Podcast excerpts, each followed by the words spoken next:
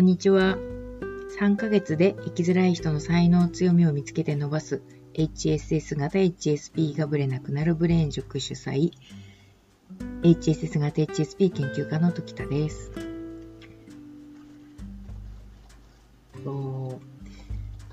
何を話そうかなというふうに思いながら、えー、今日は本当にあのノープランで、え、話そうかなというふうに思ってるんですけれども、鬼滅の刃を読み始めました。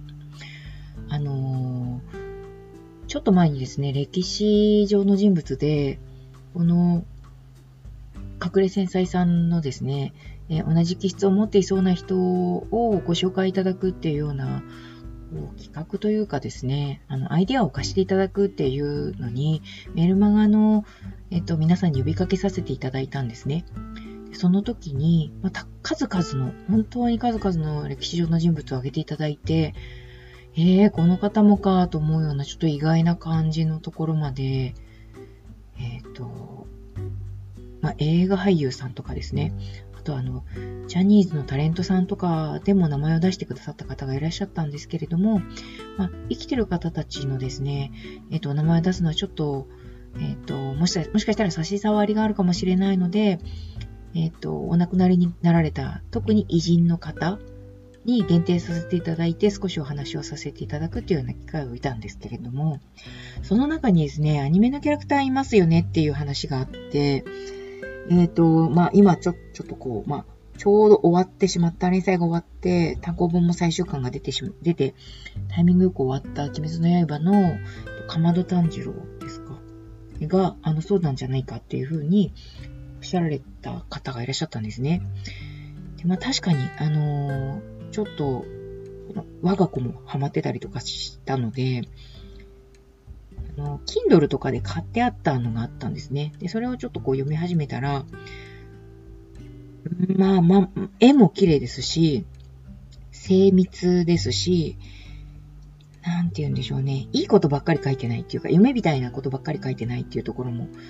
ちょっといいなと思ったんで、まあ、一からちゃんと読み直すことにしたんですね。あの、講座の受講生の方の中にも、すっごいハマってますみたいな方たちがいらっしゃったので、うん、なんかもしかしたらこう、入り込める作品なのかもしれないと思って読み始めましたら、うーんとね、戦闘シーンとかちょっと苦手だったんですけど、確かに、うなずける内容的には、あの、非常にこう、ユーモラスなところもあったりとか、こう、なんですかね、技の緻密さとか、こう、構築、世界観の構築の仕方とかがですね、すごくこう、まるで、あの、本当にあるかのような、こう、作り込み方だったんですよね。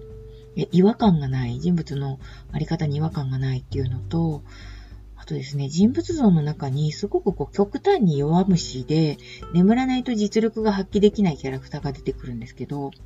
その方のことが好きですって書かれてた受講生のこう、あの、メールもあったんですね。で、その、あの、キャラクターはもう、あの、眠らないと実力発揮できないので、その、寝るまではね、すごい怖がってるわけですよ。怖い怖い、嫌だ嫌だ。来ないで来ないでみたいな感じなんですけど、寝てしまうと実力が発揮できる。だからこれちょっとやっぱり被るようなところがあるなというふうに思っていて、あの、どこかごまかしながらでないと自分が緊張しすぎてしまって緊張を取り扱えなくて、こう力、底力が発揮できないんだけれども、底力はもうかなりすごかったりとかするっていうようなところが、隠れ繊細さんに共通するんじゃないかなっていうふうに思うんですね。あの、緊張しすぎてしまって、頭が、その、えっ、と、ひどくなってしまったりとか、パニックになってしまうことで、力が発揮できないので、私一回ですね、えっと、お酒飲んでみたらどうだろうかとかっていうふうに、いろいろこう、緊張を和らげる方法をこう考えたことがあったんですけど、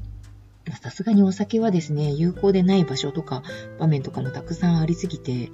使えなかったんですけれども、今一番使えるのは、なんだろうな、あの、真面目に考えないとかっていうことが多分一番有効かなというふうに思ってるんですね。チャランポラにやるみたいな感じ。あとは、どさくさに紛れるっていう方法が一番自分の緊張を和らげるんじゃないかなというふうに思っているので、基本的には緊張してやりたくないと思うことは、全部どさくさに紛れさすようにするっていう戦法をとっています。と、ギリギリまでなんか別のことをしているとか、まあ、緊張してですね、こう、これまでにやったことがないこと、パターンとしてやったことがないことなんかでも、どさくさに紛れさすと、なんかふっと入り込めてしまったり、自分のその得意なところまで持ってきちゃうと、あの、ドーンと入っていくことができるんですけれども、それまでの待ち時間とかがですね、緊張しすぎてしまってダメなんですね。例えばですけれども、私基本的にはセッションと講座のこう、えっ、ー、と、位置づけっていうのはセッションをやってから講座をやるっていう風にしてたんですね。ところがセッションの予約が、あの、だいぶ先まで埋まってしまうことになってしまったので、セッションをせずに、えっ、ー、と、講座をスタートするっていうような方たちが現れ始めたんです。で、この方たちへの、あの、初めてのセッションの前は、あの、これまで本当に何百回何千回とセッションしてきたんですけれども、相変わらず緊張するんですよ。それはなぜかというと、相手のスタンスがわからない、相手のその、相手との距離感がよくわからないまま講座をスタートするっていうことが自分にとってこれまでなかったよ、やり方だったからなんですね。なんかこう、その前にですね、あの、一日ぐらいちょっと、え、なんか何に緊張してるんだろうってわからないぐらい緊張してたので、まずですね、えっと、気心の知れた人とご飯を食べに行ったりとか、あとその、それこそ漫画とか小説とかドラマとかを、こう、見て気を紛らわすようなことを一生懸命しました。そしてその時間になったら、その方のお話に、あの、耳を傾ける。その方のどこに、あの、穴があるのかっていうことを見、紐解いていくっていうようなことにドカーンというふうに入っていけたんですけれども、その前の緊張感をどう操るかというか、操るって言ったらかっこいいですね。まあ私にとっては、まあごまかすか、やり過ごすかっていうことなんですけど、そういうことに、えっ、ー、と、自分が緊張に弱いということを前提に考えると、その前の、その、いても立ってもいられなくなるような時間の過ごし方っていうのを、こう、前向きとは言えないかもしれないですけど、こう、後ろ向きな、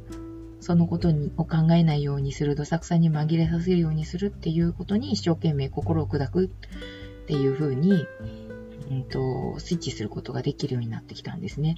で昔はですね、あの、歯向かおうとしていました。自分の緊張する自分の体質っていうか、気質に。えっと、そんなはずがない。私が緊張するはずがない。えー、とかですね、そう、こう、無理やり思おうとしてたところがあるんですね。で、こう、うん、なんでしょうね。修行すればそんなはずがないって否定することによって、結果的にそのことでずっとぐるぐるしてしまったりとか、家族に当たっちゃったりとかするんですよね。で、まあ家族関係もそんなに、その、いい、よく保てるわけがないので、えっ、ー、と、自分の緊張によって家族との距離感っていうか、家族との親密さとか信頼性とかを失ってきたなっていうふうに思います。自分がですね、結局緊張にとても弱いということが分かってからは、あのまあ、自分をこう騙すとかごまかすみたいなことをやり過ごすですね、その時間までやり過ごすっていうようなことをやると同時に、あのああ、やばいよやばいよっていうふうに、その、かまど炭治郎の、その、東宝の、あの、のように、その弱音を吐きまくるというかですね、もう嫌だ嫌だ、あの、こんな自分は嫌だ、弱すぎる、怖いよ怖いよみたいな風に、あの、言ってみたりする、吐き出すっていう言葉はちょっと当てはまらないかもしれないですけれども、弱音を吐いてみる、嘆いてみるっていうことが、あの、もう一つの方法としては、すごく有効でした。そういうふうに、あの、両端でですね、扱う、自分を扱うようにすることで、うんと、まあ、むやみに家族との関係を崩すこともなく、自分の弱点を認めつつ、えっ、と、やるべきことに邁進するっていうことができるようになってきたかなっていうふうに思います。まあ、あの、根本はですね、自分の緊、自分は緊張しやすいんだっていうことを知る、受け入れるっていうことですね。で、緊張しやすさっていうのはそんなにその変わらないかもしれないですけど、対処法を考えることができるようになってくるので、だいぶ生きやすくなってくるかなと思います。ああ、なんか全然こう、えっ、ー、と、鬼滅の刃の話をしようと思ったんですけど、全然違う話に行ってしまいました。とやっぱり、こう、鬼滅の刃においても名前を覚えるのがとても苦手なので、と、ねずこぐらい覚えてるんですけど、それ以外のキャラクターの登場人物の名前は全く覚えられません。そんなことにもちょっと同意していただけると嬉しいかなというふうに思います。今日のところの音声は、ポッドキャスト音声はこの、この辺りで、えー、終わりにしたいと思います。ではまた。